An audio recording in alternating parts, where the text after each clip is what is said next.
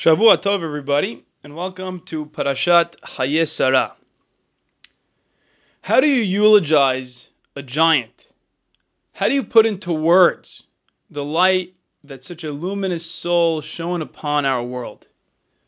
When I think about Rabbi Lord Jonathan Sacks, there's one word that comes to my mind, and that word is faith.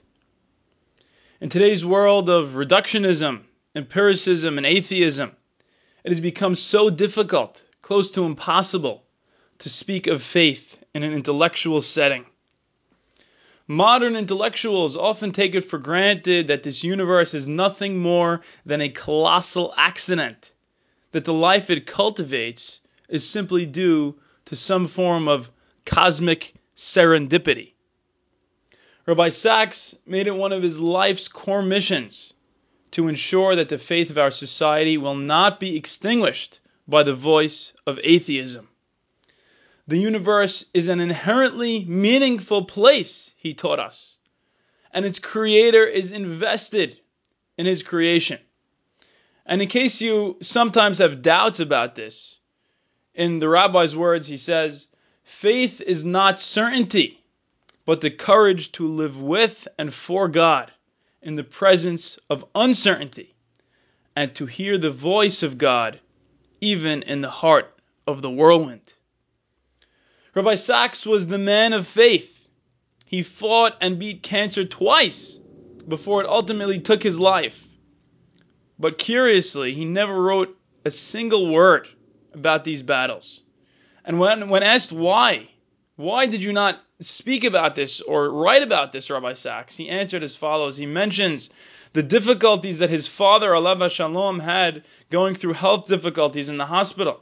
And he would watch his father reading Tehillim and having all this emunah. And his father left it all up to God. And Rabbi Sacks says, I felt if this is the time Hashem needs me up there, thank you very much indeed for my time down here. I've enjoyed every day and feel very blessed. And if He wants me to stay and there's still work for me to do, then He is going to be part of the refuah. And if I put my trust in Him, everything will be okay. So there was no test of faith at any point, says Rabbi Sacks. Just these simple moments at which to say, Beyado afkid ruhi. In his hand I place my soul. That was my thought.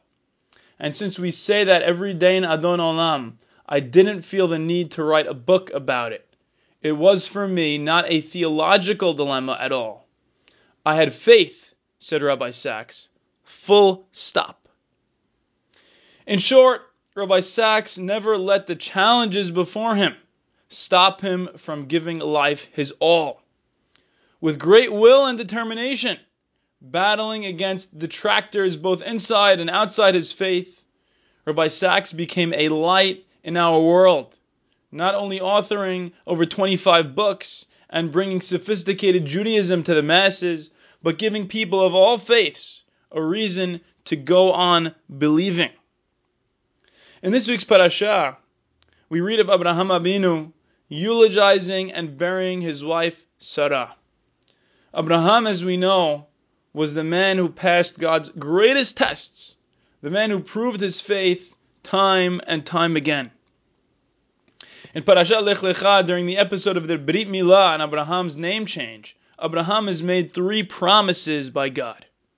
He's promised land, children, and the notion that many nations will emerge from him. Now, if you're Abraham Avinu, you're probably thinking at that point, God has made me all these grand promises. But you know something? None of them have come close to becoming a reality. Maybe my visions were wrong. Maybe I'm not worthy of these blessings. But that's not what Abraham concludes. That's not who he is fundamentally. And it's for this very reason that God chose Abraham in the first place. In our parasha, Abraham takes the necessary first steps to ensure that God's promises become a reality. Abraham was never commanded to go buy a burial plot for his wife Sarah, nor was he commanded to arrange the marriage of his son. Similarly, when Moshe Rabbeinu arrived at Har Sinai, he did not need to be told to ascend. Instead, it simply states, Umoshe alah. He decides to ascend on his own. And the rest, as you know, is history. You do not need a miracle or a revelation from the Almighty commanding you to ascend. All you need is a vision, a plan, an unlimited supply of courage, and most importantly, you need faith. So, as a descendant of Abraham, the question you must ask yourself is when you're wandering in the darkness, when the road ahead of you is full of unforeseen obstacles, and you have no idea how you will overcome these insurmountable challenges, when, like Rabbi Sacks, you're caught up in the whirlwind, ask yourself, what am I made of? Am I going to give up hope and become embittered by my circumstances? Or am I going to double down on my faith and know, in the words of Rabbi Sacks that more important than our faith in God is God's faith in us to become great? It is with this mindset that we can follow in the footsteps of Abraham Avinu and Rabbi Lord Jonathan Sacks, investing everything we have in a brighter future despite the uncertainty of today.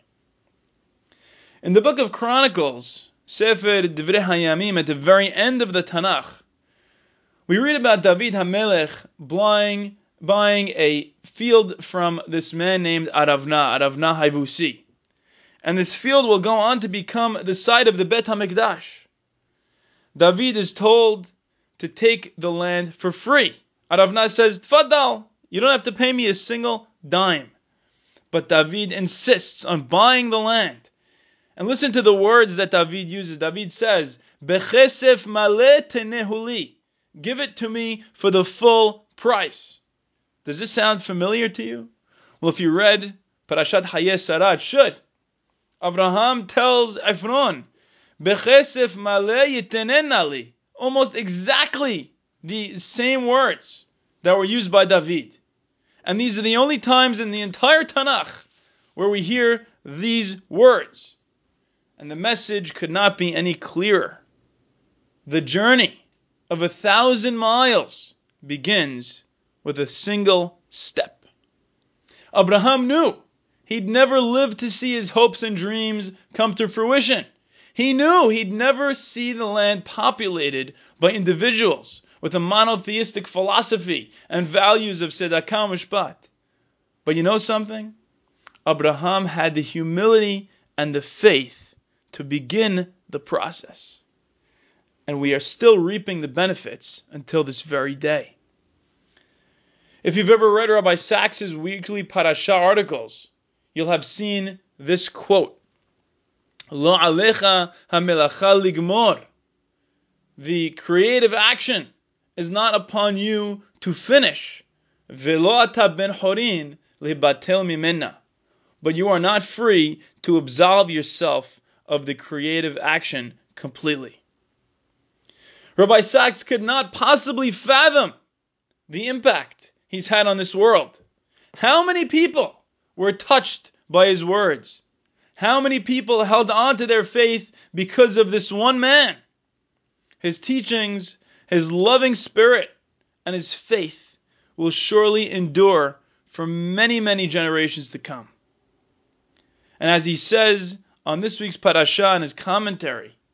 Leaders see the destination, begin the journey, and leave behind them those who will continue it. That is enough to endow a life with immortality. And so, the message we can learn from our teachers, ancient and modern, is this We may be finite, our lives may be like a passing shadow, one tick on the cosmic clock. But the actions we take here and now are infinitely meaningful when done in the context of a greater vision. All we need is a little faith. Thank you, and Shavua Tov.